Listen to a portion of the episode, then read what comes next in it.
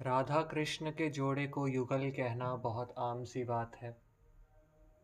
श्री राधा को युगल किशोरी, भगवान श्री कृष्ण को युगल किशोर कह दिया करते हैं। जोड़े तो बहुत हुए हैं।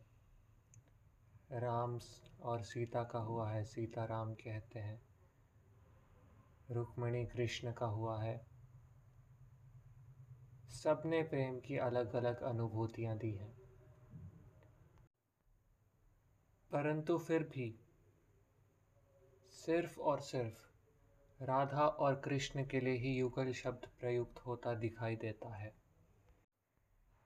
कुछ सेकंड के लिए अपने व्याकरण के ज्ञान को परे करिए और इस बात पर नज़र डालिए कि जब भीष्म पितामह भगवान श्री कृष्ण को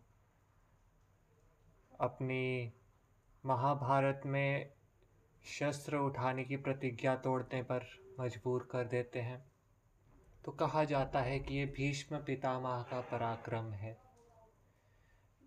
जब सुदामा, राजा श्री कृष्ण चौंसठ भोग खाने वाले श्री कृष्ण को कुछ चावलों को खाने पर उनका रसिक बना देते हैं तो इसको सुदामा की मित्रता और भक्ति का बल कहा जाता है। तो उसी प्रकार भगवान श्री कृष्ण रुक्मणी के पति हो सकते हैं, सुभद्रा आदि के भी पति हो सकते हैं। लेकिन ये जो युगल होने की क्षमता उनमें किसी ने डाली तो ये किसी के बल का प्रभाव रहा होगा। भगवान पर सिर्फ़ और सिर्फ़ एक ही किस्म का बल काम करता है, प्रेम बल भीष्म पितामह भी वास्तविकता में बात ये थी कि वो भगवान श्री कृष्ण के भक्त थे और वो ये प्रार्थना करके चले थे कि मैं एक अच्छा योद्धा हूँ तो मैं उस तौर पर अपना लोहा मनवा सकूँ। भगवान श्री कृष्ण की प्रतिज्ञा तोड़वा कर के सबके सामने ये प्रस्तुत कर सकूँ कि मैं मन से पांडवों के साथ मिला हुआ नहीं हूँ। मैं अपना धर्म निभाते हुए कौरवों के साथ ही लड़ रहा हूँ। तो भगवान श्री कृष्ण ने इस बात को रखने के लिए अपनी प्रतिज्ञा को तोड़ दिया। भगवान श्री विष्णु ने कृष्ण के अवतार में आकर के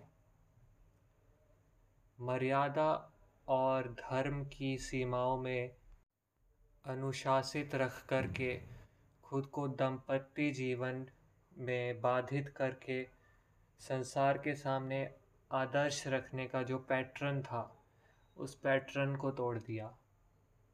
तो इसके पीछे बल है सिर्फ़ और सिर्फ़ एक प्रेम बल, और वो प्रेम बल है श्री राधा रानी का। युगल यानी जोड़ा। अति सुंदर शब्द है युगल। युग इस वर्ड रूट से निकलता है। कलयुग, सतयुग आदि आपने सुने होंगे। युग के दो अर्थ निकलते हैं। सबसे मेन अर्थ अर्थ जो कि कलयुग आदि में भी आता है, वो ये कि दो चीज़ों को जोड़ने वाली कड़ी उसको युग कहा जाता है। दूसरे युग का काम है पहले युग को तीसरे युग से जोड़ना। आज देखिए एक और बात भी रहती है भक्तों में कि वो खुद पे ग्लानी करते रहते हैं कि, अरे, हम किस युग में पैदा हो गए, कितना दुख है यहाँ पे। आपका बहुत ही सरल सा कार्य है कि कलयुग के पीछे के जो अच्छे वाले युग थे और आगे आने वाला जो अच्छा दिव्य समय होगा, आपको उनके बीच की कड़ी बनना है। आप पर भगवान ने इस स्वधर्म की अच्छी खासी रिस्पॉन्सिबिलिटी दी है। श्रीमद् भागवत गीता और कुछ नहीं है। इस रिस्पॉन्सिबिलिटी का, स्वधर्म निभाने का एक रिमाइंडर मात्र है। पर फिर से वही बात, युगल का बल किसमें है दरअसल? श्री राधा रानी में। यानी कि वो अपने ही तरीके से एक अलग नवीन किस्म की देवी हैं। जिस तरह हमने भगवान श्री कृष्ण का स्पिरिचुअल प्लेजर वाला गुण के तौर पर स्थापित करके उन्हें का चेतना में आधिदैविक रोल बताया, श्री राधा रानी का भी प्योरिटी की फॉर्म में रोल बताया, उसी तरह ये भी एक रोल है। मैं ज़्यादा विज्ञान को धर्म में घुसाने का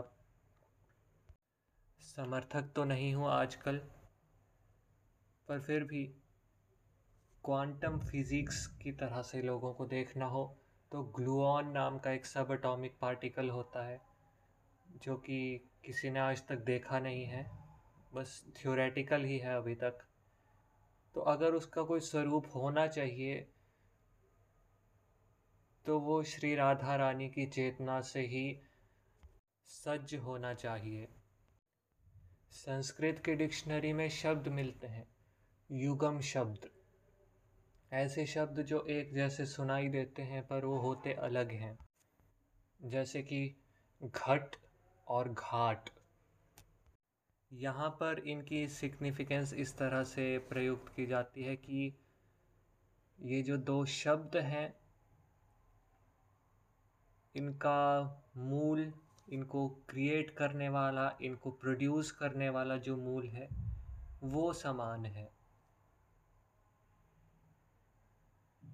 राधा और कृष्ण के केस में कहा जा सकता है कि महाविष्णु मूल हैं।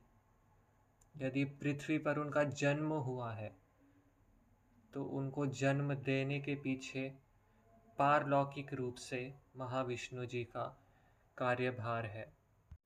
लेकिन युग्म शब्द में एक विसंगति है।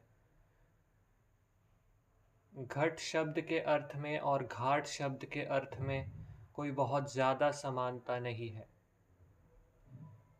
इसी तरह एक और एंगल से आपको दिखा देता हूँ। कोई व्यक्ति आज कृष्ण नाम अपना रख करके गुंडा हो सकता है। एग्जैक्ट सेम टू सेम नाम रख लिया, लेकिन फिर भी दोनों की कोई समानता नहीं बनी। श्री राधा और कृष्ण युगल हैं, युगम ना हो करके। इनका ओरिजिन तो सेम है ही, लेकिन इसके साथ साथ आगे जा कर के इनका प्रेम भी एक दूसरे से अटूट बनता है। ऐसी अद्भुत सुंदरता है। मैंने अभी तक पिछले आठ मिनटों में और कोई बड़ा कार्य नहीं किया। एक युगल नाम का शब्द उठाया। और उसी के बारे में कितनी सारी बातें कह डाली। ये श्री राधा रानी जी के जो संसार हैं ग्लूऑन संचालित संसार, इसके निकले हुए फूल हैं। फूल यानी कि पौधे का रिप्रोडक्टिव ऑर्गन क्रिएटिव ऑर्गन एक ऐसा ऑर्गन जो आगे और युग्मों को जन्म देता है। उसके आगे और पीछे युग जुड़ते जाते हैं। एक मनुष्य जब अपनी संतान को पैदा करता है तो वो भी एक छोटे लेवल पर एक युग को जन्म देता है। इनके बीच में कौन सा बल कार्य कर रहा है? श्री राधा रानी का। ऐसा बल जो कि पूरे के पूरे संसार का आधारभूत हो कर के भी हमें दिखाई नहीं देता। ये बल ही साक्षी है अद्वैय ज्ञान का। और इस तरह से क्वांटम कॉन्शियसनेस का। आप सबके सामने प्रस्तुत है। फूलों से महकता हुआ राधा सुधा निधि क्वांटम कॉन्शियसनेस की पॉडकास्ट सीरीज़ का एपिसोड नंबर सिक्स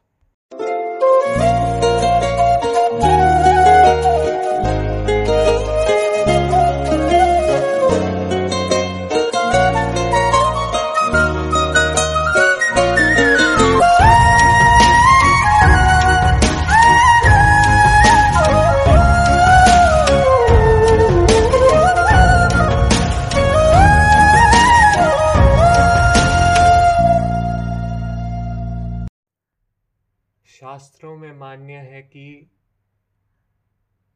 यदि गोपियाँ फूल हैं तो उन फूलों में सुगंध उत्पन्न करने वाला अंग भगवान श्री कृष्ण।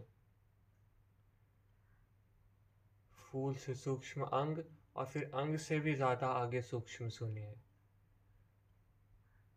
अंगों में भी जो सुगंध आती है, उसके पीछे छुपा हुआ मकरंद रूपी रस। वो रस है रास रासेश्वरी श्री राधा रानी जी। यदि शास्त्रों को इतर रख करके हम साधारण व्याकरण और साधारण विज्ञान की भी बात करें तो?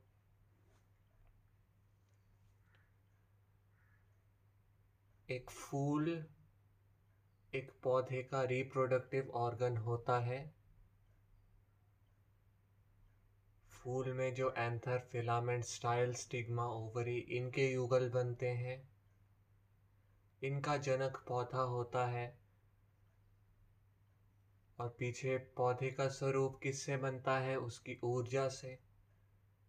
और ऊर्जा क्या है? तेज।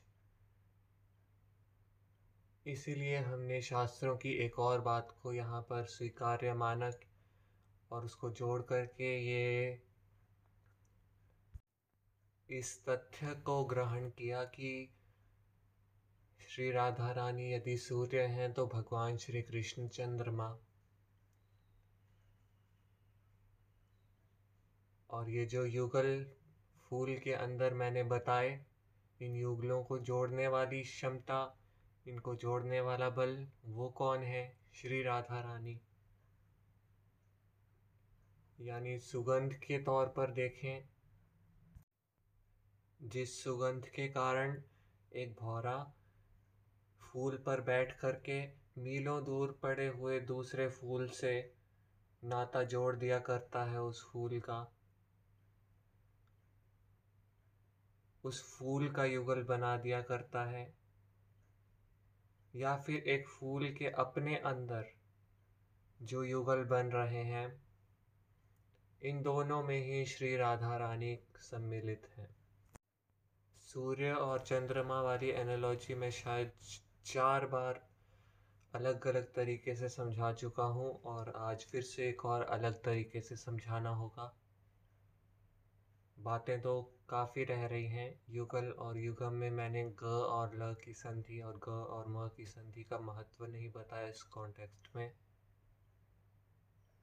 ये चीज़ मैं अपनी पढ़ाई के लिए नहीं कह रहा हूँ। मैं आपका ध्यान खींचना चाह रहा हूँ।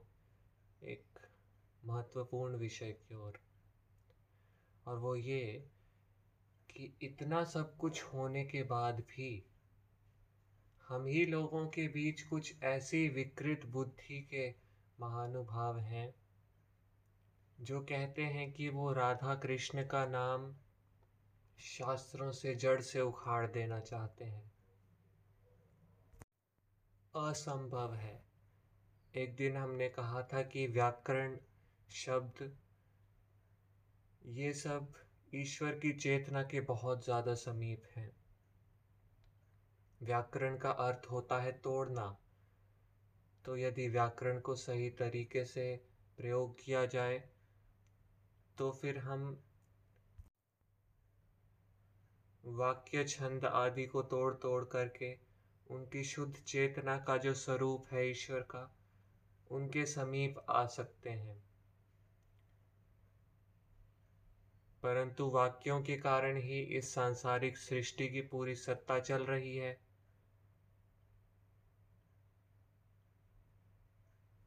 मतलब जिन शब्दों को जोड़ जोड़ कर अक्षर बनाए जाते हैं, वाक्य बनाए जाते हैं और अक्षरों को जोड़ जोड़ कर शब्द बनाए जाते हैं, उनको जोड़ने वाली सत्ता, वो भी श्री राधा रानी पर टिकी हुई है। वस्तुतः आप जिस भाषा का प्रयोग करके श्री राधा का विरोध कर रहे हैं और आपके प्रतिद्वंद्वी जो सुन रहे हैं, जो समर्थक आपका समर्थन कर रहे हैं अपनी ज़बान के ज़रिए, जब तक आप उस ज़बान को उखाड़ उखाड़ के इस संसार से हटा नहीं देते, जब तक इस संसार में एक भी जीभ वाला मनुष्य उपस्थित है। तब तक इस दुनिया में श्री राधा रानी का जय जयकार होता रहेगा। भगवान श्री कृष्ण ने ही तो इस संसार के लालन पालन की व्यवस्था बनानी थी।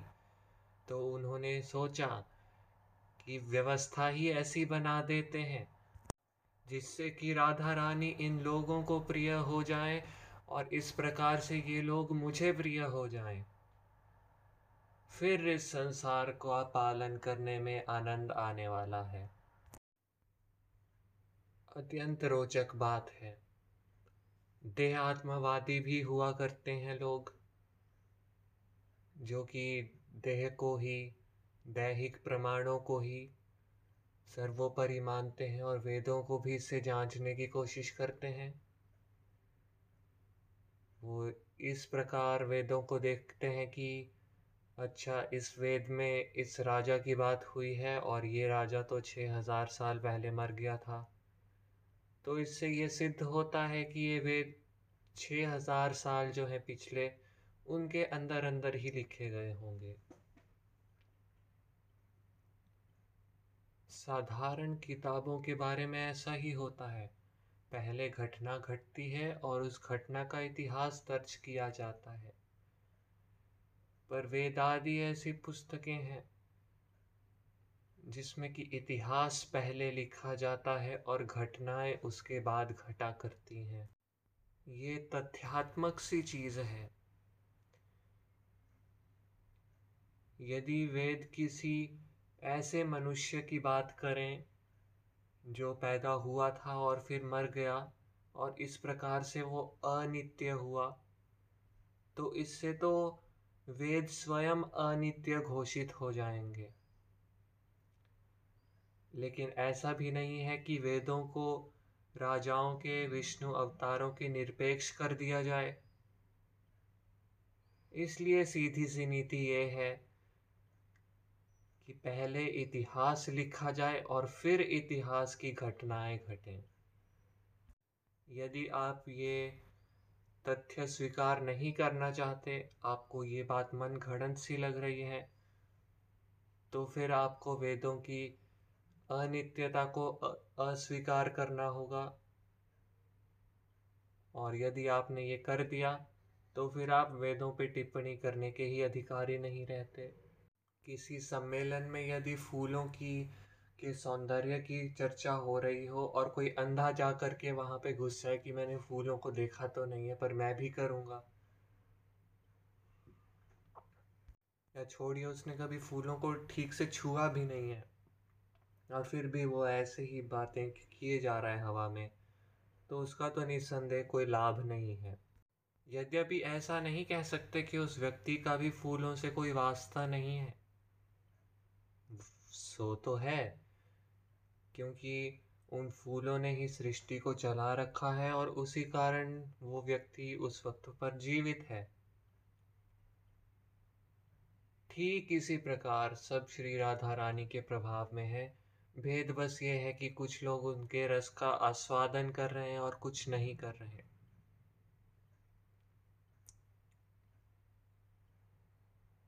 ये जो बात थी वेदों के इतिहास काल के रूप में देह आत्मवाद से असंगत होने की ये एक बड़ा रहस्य है। ठीक उतना ही बड़ा रहस्य जितना बड़ा रहस्य राधा रानी है, जितना बड़ा रहस्य प्रेम है। ऋग्वेद में ये बात मान्य है कि चंद्रमा मन से जनित है और सूर्य जनक है चक्षुओं का। चक्षु और सूर्य का नाता हमेशा बना रहता है। यदि कोई व्यक्ति अपनी कल्पनाओं में खोया हो, उसका ध्यान इस बात पे भी ना हो कि वो सामने क्या देख रहा है तो भी उसके चक्षु सूर्य के प्रभाव में रहते हैं। इसके विपरीत, मन कोई स्पेसिफिक ऑर्गन नहीं है। वो भी चंद्रमा के अलग अलग दिनों के रूप की तरह अपना रूप बदलता रहता है। कभी चक्षुओं में विराजमान होता है, कभी कानों में होता है, कभी कहीं नहीं होता। इस प्रकार वेदों के ज्ञान का जो प्रकाश है, उससे सूर्य का परमानेंट टिकाऊ नाता है। और चंद्रमा का मन का टिकाऊ तो नहीं है, परंतु उसकी तीव्रता ज़्यादा है। इसके अर्थ के लिए आगे हम ध्यान बिंदु उपनिषद की ओर चल सकते हैं। संसार में जितनी भी रचना, पालन, संहार हो रहे हैं, वो सब के सब मन के प्रभाव हैं। आपके पास यदि कोई जैसे आपका स्मार्टफ़ोन है, आप पब्लिक प्लेस पे बैठे हो, आपका फ़ोन पे ध्यान है तो वो आपके पास है। आपने फ़ोन पर से ध्यान हटा लिया और कोई उस फ़ोन को चुरा कर ले गया एक मिनट के अंदर ही। तो क्या हुआ? एक तरीके से उसका सूक्ष्म रूप से संहार हो गया। ये मन की वृत्ति है, शाखा रूपी। कोई शाखा पेड़ की कैसी दिखती है, कोई कैसी दिखती है। कोई बहुत छोटी होती है, किसी का होना ना होना एक ही बराबर होता है।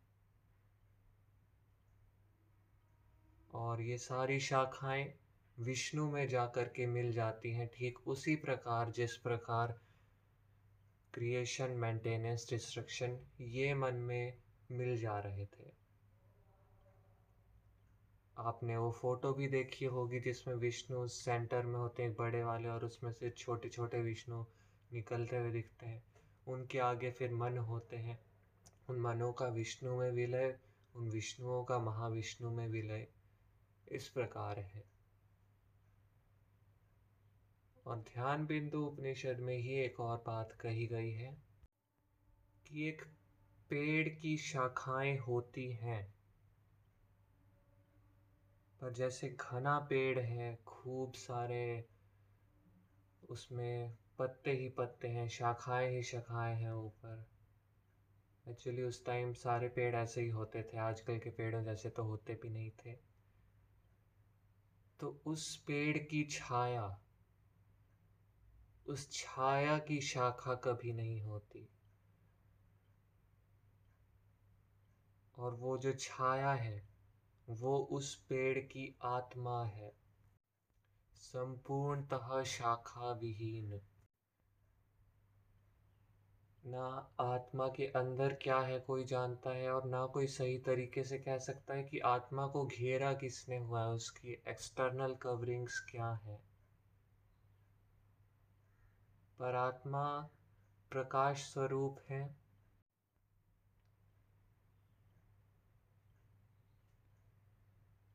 हम मनुष्य की साधारण आँखों के लिए एक पेड़ प्रकाश है और जो उसकी शेडो है, वो तो अंधकार का प्रतीक है। पर यदि बात करें अंतर्मन की तो अभी क्योंकि हमारे अंतर्मन धूमिल हैं तो हम अपने शरीर को देख पाते हैं और आत्मा को नहीं देख पाते। तो इस तरीके से कहा गया कि पेड़ जो है, वो तो सिर्फ़ और सिर्फ़ देह है, लेकिन वास्तविक जो आत्मा है, वो शेडो के रूप में है, छाया के रूप में है सामने। और ये छाया शाखा विहीन है। इस तरह भगवान श्री कृष्ण ने राधा जी को हर जगह स्थापित तो किया, पर मर्यादा में उन पर पर्दा रखा गया, ताकि दुष्टों की नज़र उन पर ना पड़े। मेरे इस विषय में थ्रेड्स भी हैं, जहाँ पे मैंने सिद्ध किया है कि श्रीमद् भागवत में भी श्री राधा रानी है। इस तरह बहुत सारे कृष्ण के ऐसे प्रसंग हैं, जहाँ पे राधा रानी एक कनेक्टिंग लिंक का काम करती हैं। कनेक्टिंग लिंक एक चीज़ को दूसरी चीज़ से जोड़ने वाली चीज़, और वो क्या होता है? एक युग। इस तरह हमारे शास्त्रों के अनेकों युगों की प्रकाष्ठा। वो हैं श्री राधा रानी। वेद आदि के मंत्रों की शक्ति को संग्रह करने का बल। वो है श्री राधा रानी। वृंदावन हमने बताया ब्रह्म। और उस ब्रह्म से उगने वाले फूलों पर बैठने वाले हवा में इधर उधर मस्ती से झूम करके नृत्य करते हुए भ्रमर। उनके पंख जब फड़कते हैं तो उनसे कौन सी ध्वनि निकला करती है? कौन सी वो ध्वनि है जो स्वयं ब्रह्म से परिणत हो जाया करती है? वेद आदि की ध्वनि। उपनिषदों का ज्ञान। माने इस संसार में जब तक भी एक भी जगह यज्ञ हो रहा है, एक भी जगह मंत्र बल स्थापित है, तब तक हमारे धर्म को लुप्त हुआ नहीं समझा जा सकता। जो लोग हैं, जो मेरे पॉडकास्ट को सुनते हैं, जो कि पोटेंशियली अधिकृत हो सकते हैं, वेद आदि को पढ़ने में जो समर्थ हैं, वो जल्दी से जल्दी इस कार्य में लग जाएँ। ये उनका धर्म है, स्वधर्म है। जो भगवान श्री कृष्ण ने दिया है। और यदि सामर्थ्य नहीं है तो हम कलयुग में रह रहे हैं तो आपके लिए दूसरा चोर दरवाज़ा दे रखा है भगवान श्री कृष्ण ने, जिससे कि आप राधा जी के करीब पहुँच सकें, क्योंकि भगवान श्री कृष्ण बहुत ज़्यादा दयालु हैं। उन्हें अपने लिए कुछ खास नहीं चाहिए। पर वो कहते हैं कि मैं कुछ ऐसी व्यवस्था कर दूँ जिससे कि ये लोग श्री राधा रानी की बढ़ाई कर सकें, श्री राधा जी से प्रेम कर सकें तो बहुत अच्छा होगा। तो उसका जो दरवाज़ा है भक्ति। भक्ति की हम पहले बात कर चुके हैं, कैसे करना है?